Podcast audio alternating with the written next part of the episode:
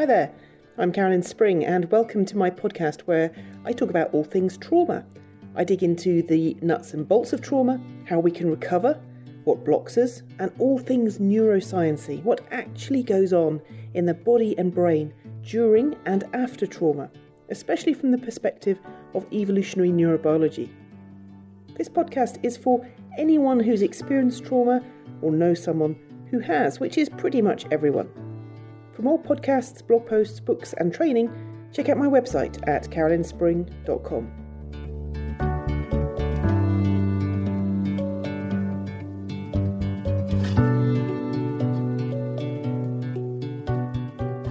Welcome to this edition of my podcast. I'm calling this one This Is My New Life, and that is a throwback to the final chapter of my first book, Recovery is My Best Revenge.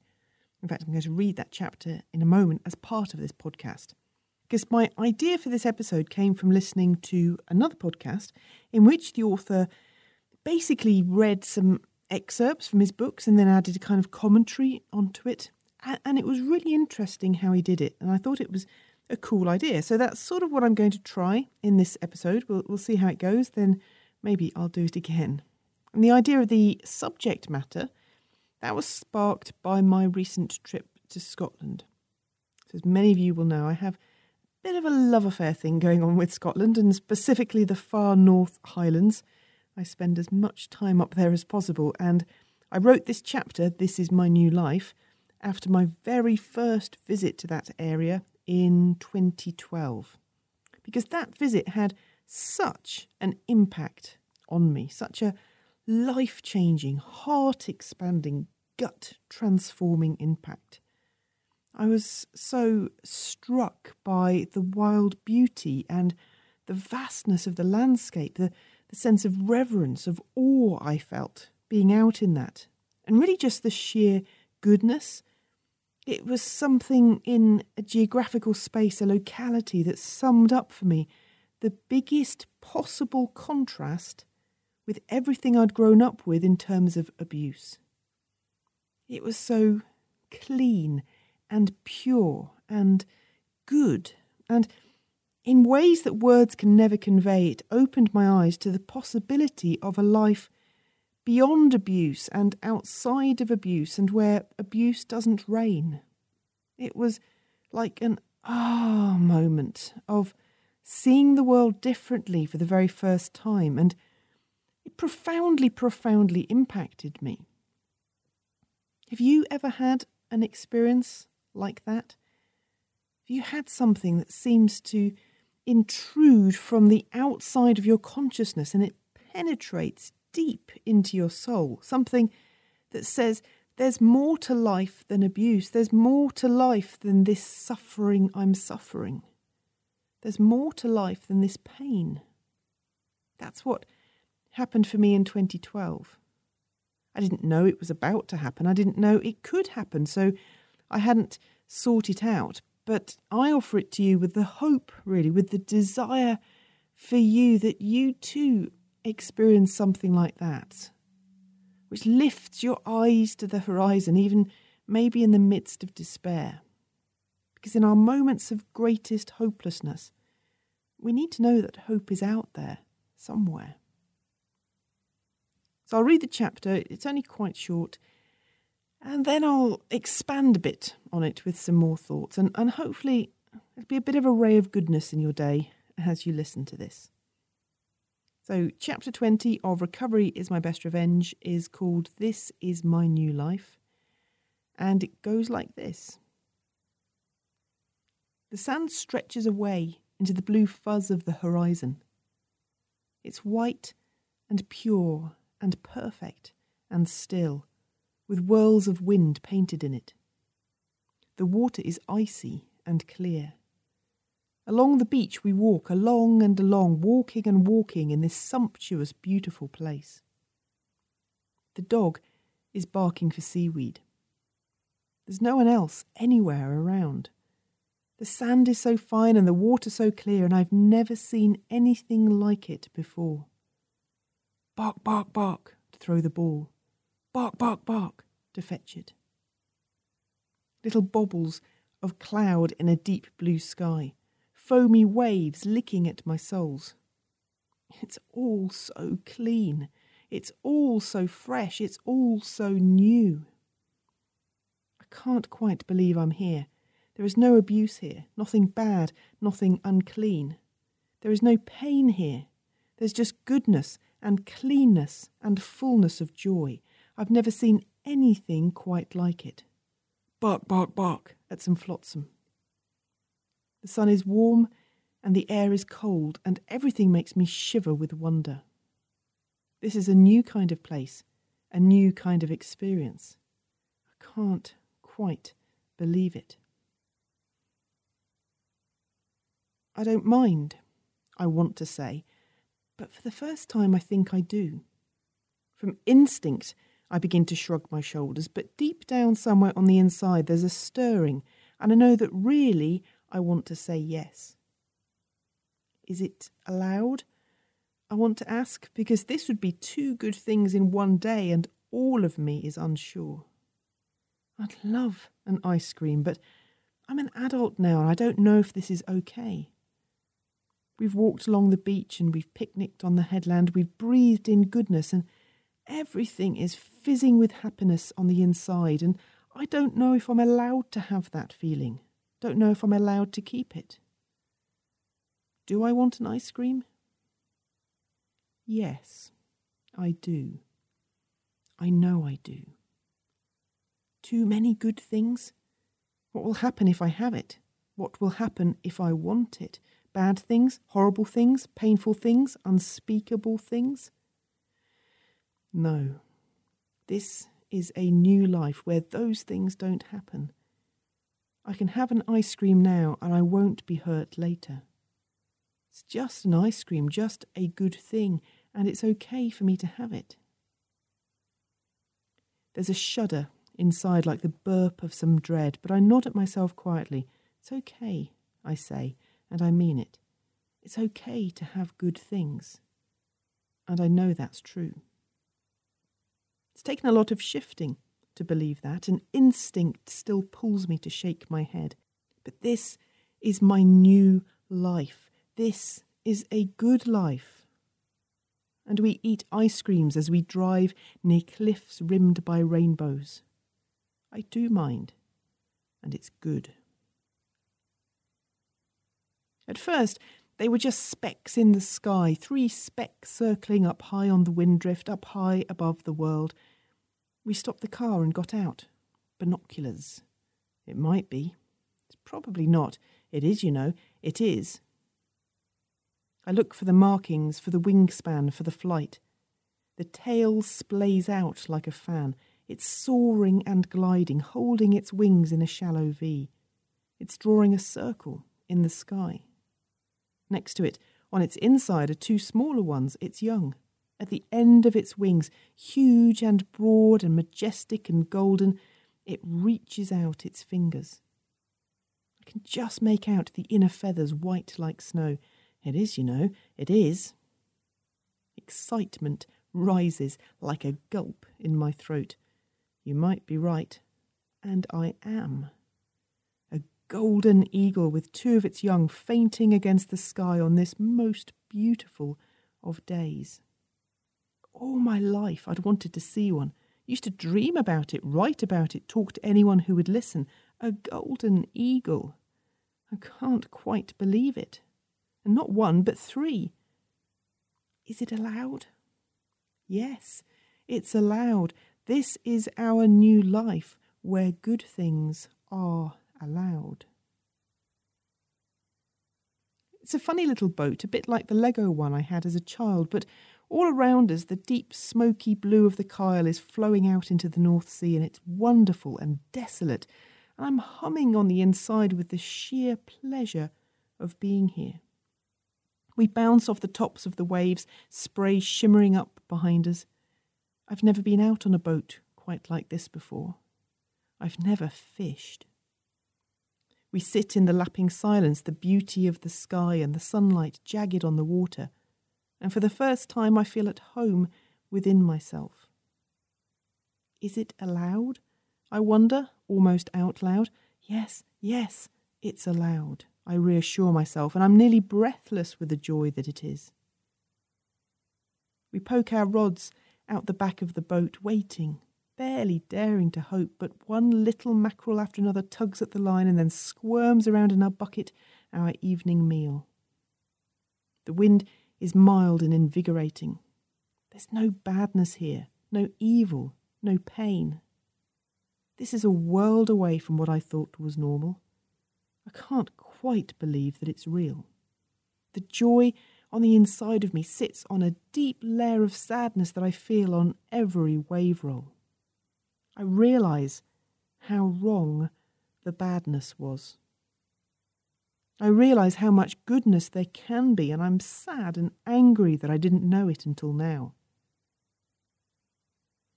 And then I breathe again, let my eyes wander around the cliffs of the island we're now picnicking by, and the joy swells harder.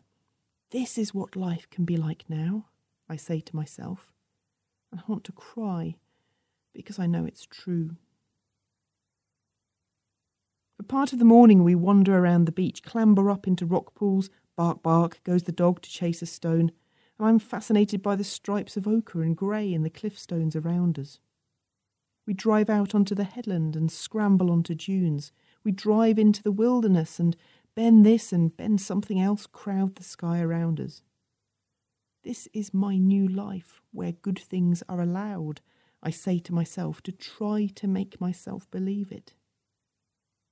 The landscape is so expansive, like it's opening wide its arms and filling deep its lungs, and all this crisp, earthy goodness makes me want to sing. Good things are allowed, I say again, and I'm aware of them for the first time. I want to sow them. I want to cultivate them. I want to grow them like seedlings. It's not enough to dredge away the bad stuff. I've got to grow the good stuff too. I've got to learn how to live. And here, in this place, like no place I've ever been before, it feels right to have good things. It feels right to be alive. It feels like something has shifted. It's no longer just about surviving the bad stuff, it's about living the good stuff too. And I want to, and that feels okay.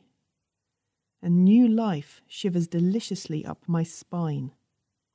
And I want to shout to my abusers, tell them that they haven't won, that I'm here and it's wonderful and they can't stop me coming back. I feel strong and tall and powerful and alive.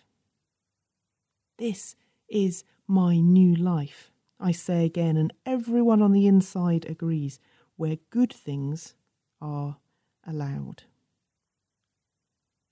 Haha, that's so good, makes me want to get in the car and drive north to those beaches again. So, first of all, then, let me explain the context for this chapter. It was four or five days worth of outings with friends that we were staying with up in the far north of Scotland. And we went out one day to this gorgeous hideaway beach that hardly anyone seems to know about. Just absolutely stunning white sand and no litter. And on the way, my friend who was driving suddenly pulled over into a passing place and got out and said, Quick, look.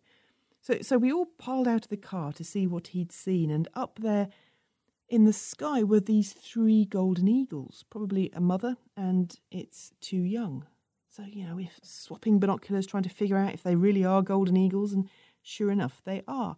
Got the bird book out to make sure, and, and everything. And oh, I was so excited. Because, as I said there, I'd always wanted to see golden eagles, right from being a very young child, a, kind of bucket list thing. And looking back on my life now, I'm curious that I had those little dreams tucked away on the inside of me. It's like I stored them away deep within, privately, away from the abusers, away from the abuse, and I cherished them. Just that for a long time I forgot they were there. In many respects, it's a silly thing to hope for in life, isn't it? To see golden eagles. But of course, also, it's not. It's about the wonder of nature. It's about goodness. It's about majesty. And it was such a huge contrast to my life after my breakdown.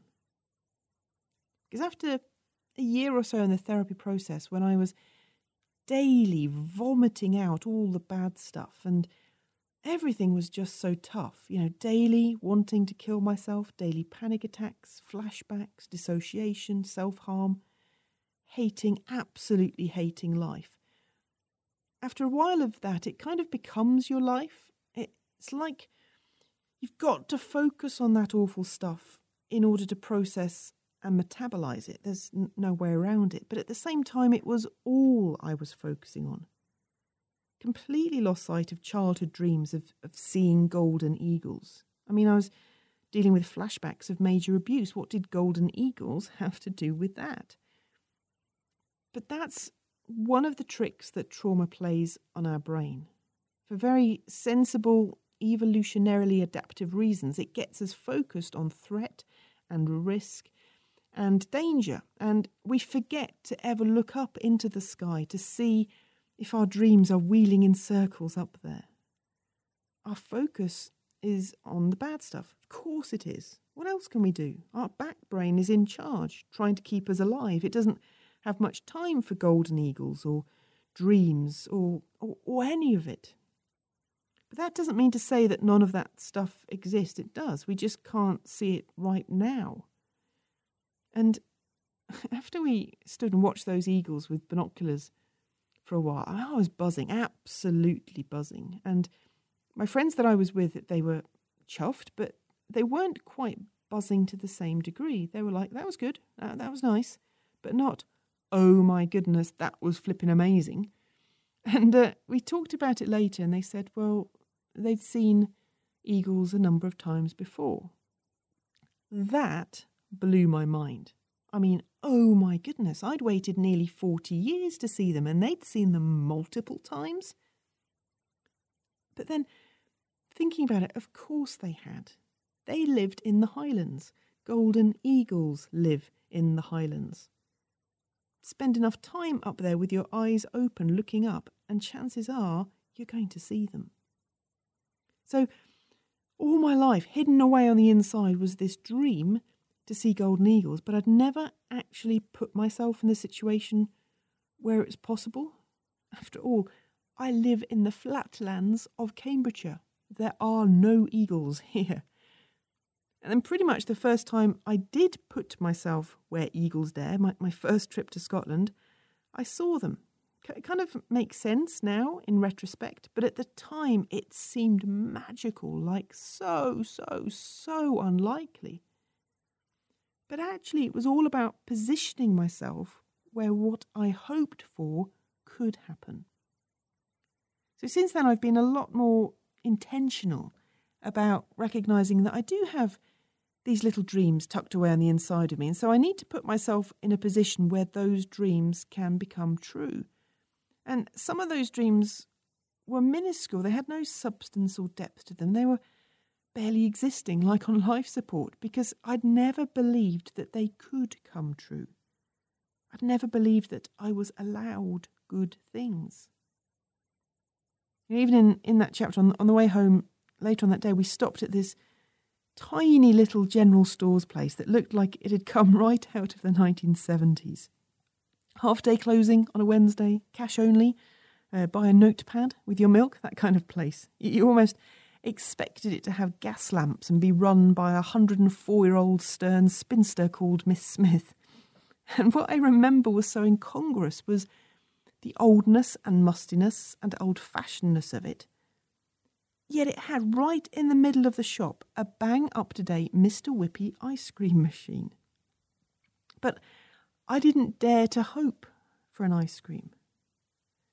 Ice cream is one of those things, isn't it, that, that seems to touch the inner child in all of us.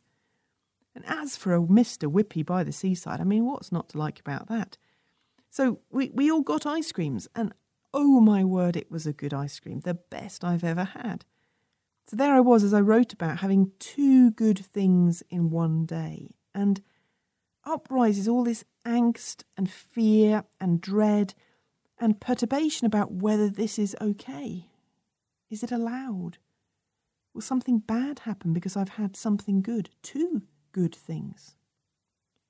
And that's the train of thought that abuse often sets in motion in us and it, it becomes our main line. We've made connections in our head, especially with grooming, that good stuff is always followed by bad stuff. And so we dread it as if by experiencing anything good, we are intentionally and deliberately inviting the bad.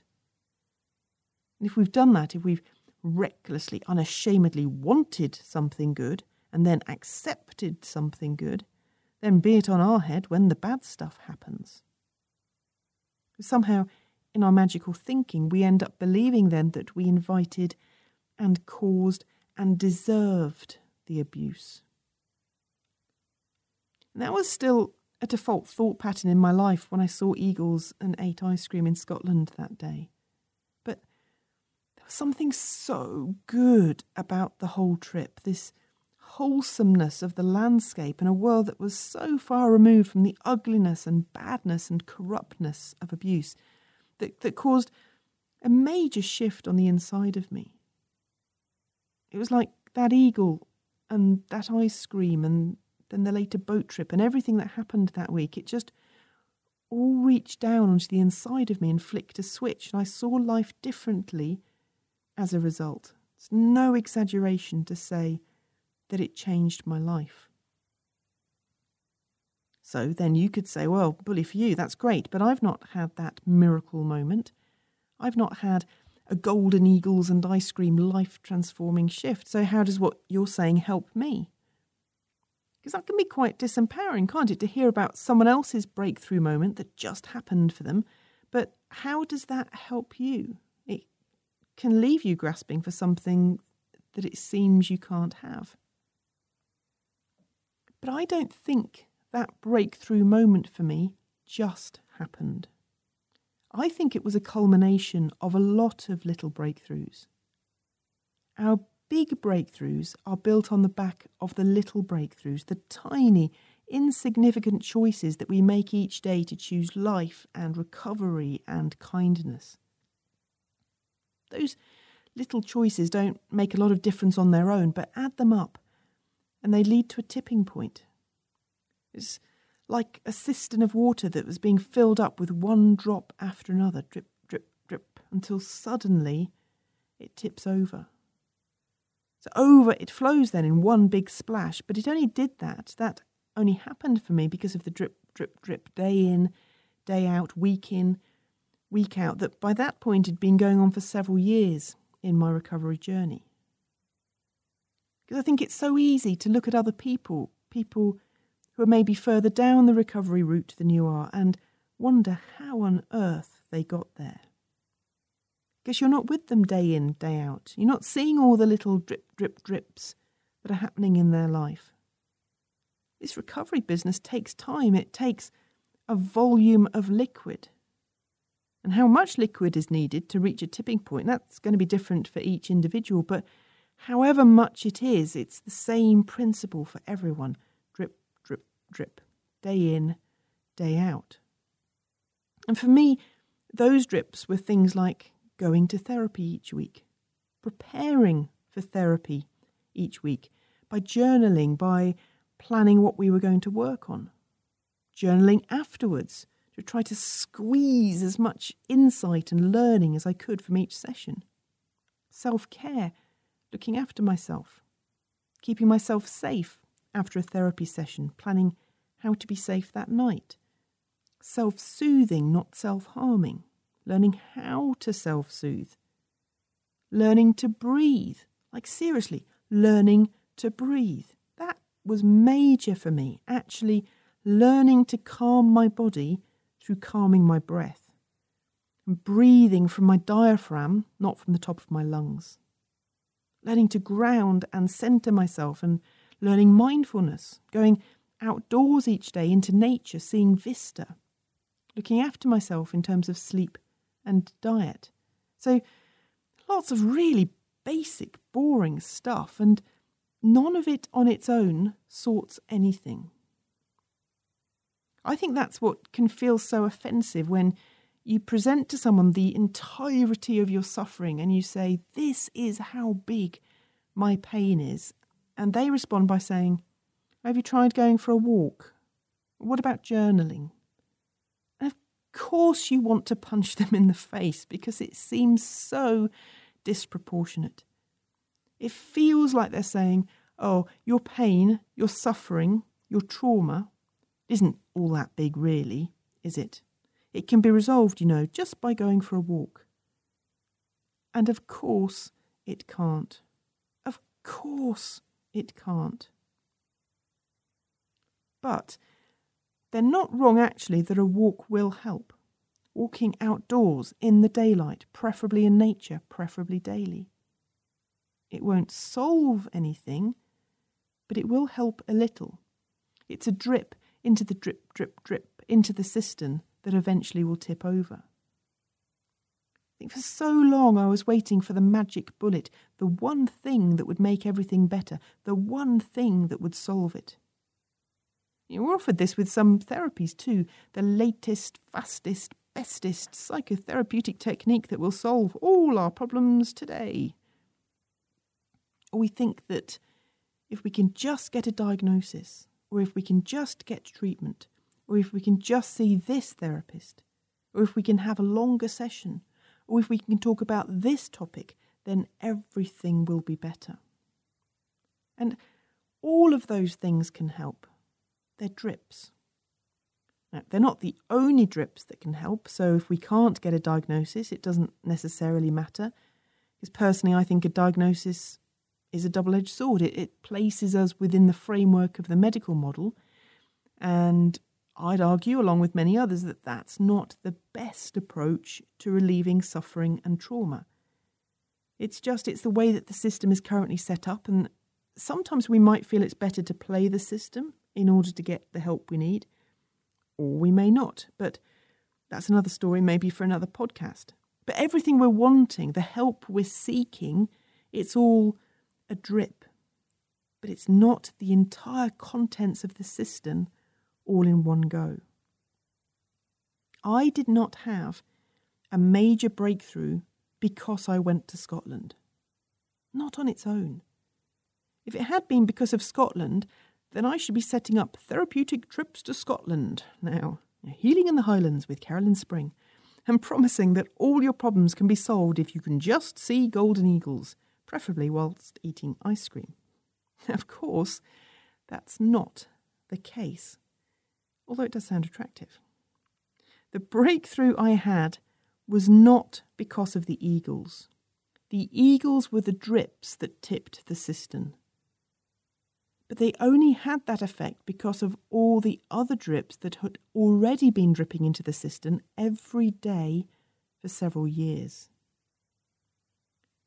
I think another thing from that Scotland trip that shifted in me was the realization that there were good things in life and that they'd always been there. Those eagles didn't suddenly exist at the point at which I was ready to notice them. They'd always been there. My friends had seen them before.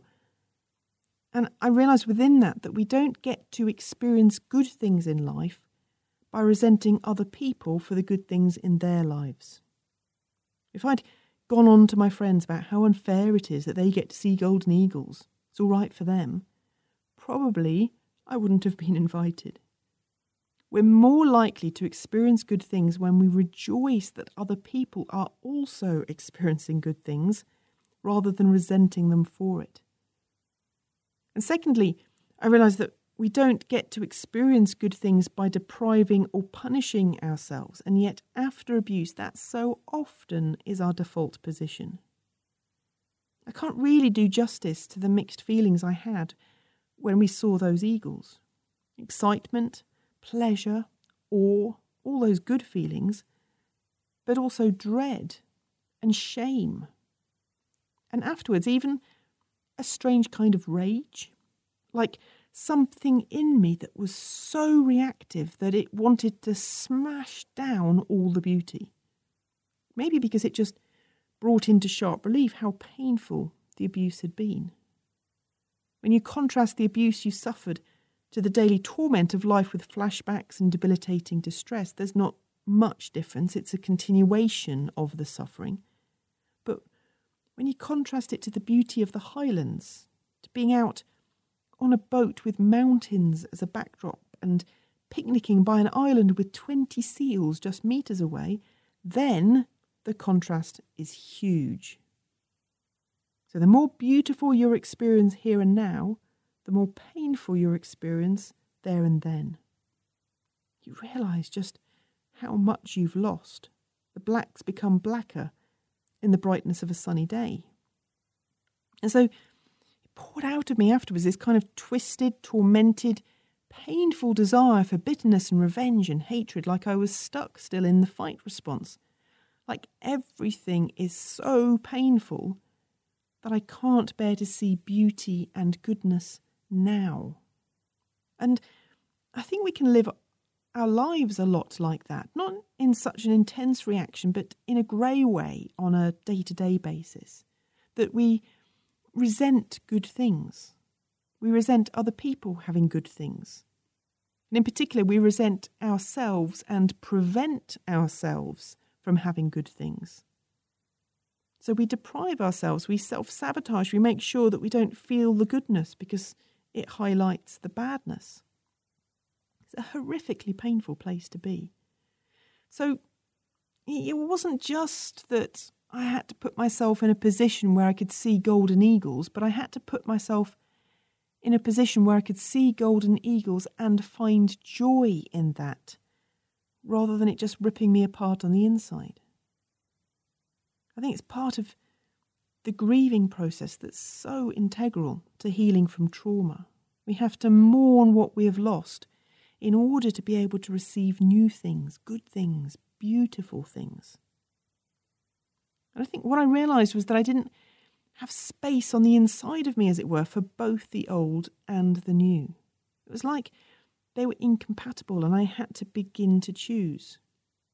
That wasn't an overnight process, it took time, as everything does, but I couldn't fixate on the badness of the past there in the Highlands at the same time as revelling in awe and wonder at the goodness of the present.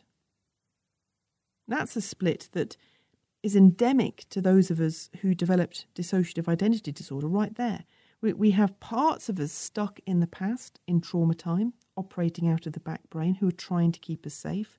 And then we have the parts of us who are doing daily life in the present, who are trying to operate in the front brain and are trying to move forwards such a fundamental conflict. We don't resolve that conflict by just taking one side over the other. We have to see the value of both.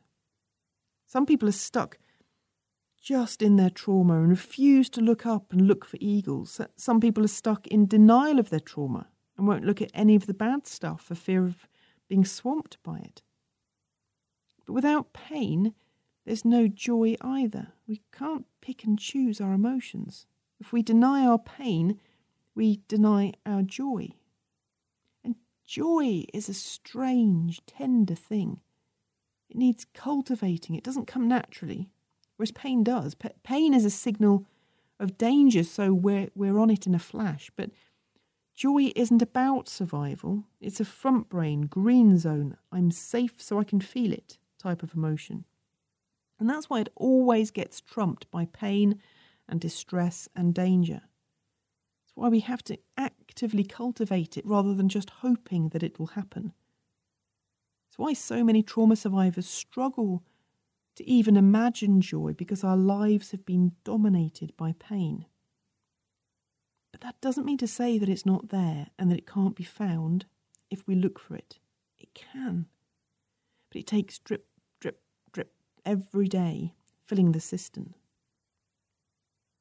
So, that's a few thoughts on my new life now. The final chapter of Recovery is My Best Revenge. We are allowed good things. There is pain, but there is also joy. Pain dominates as an evolutionary survival response, but the joy is there. It just needs cultivating. So, how can you do that in your life? We're not pretending the pain isn't there or saying that it doesn't matter, but we're wanting to transcend it. The eagles are out there somewhere. And so, what have you hidden in your heart as a hope and a dream, perhaps even from childhood, that hasn't been fulfilled yet? Even if you can't yet dare to hope for it, can you at least identify it? And if you do know what it is, can you tell yourself that you are allowed it? Then what will it take for it to come to fruition? What's your equivalent of a trip to the Highlands? What setting, what context are you most likely to see that dream become a reality? And finally, what are the drip, drip, drips that you can do today and tomorrow and every day to fill the cistern so that it tips? So that's all we have time for in this episode. Thank you for joining me. You can subscribe on Apple Podcasts, on Spotify, or you can listen direct from my website at carolynspring.com forward slash podcasts. I hope that helps at least a little. Speak soon.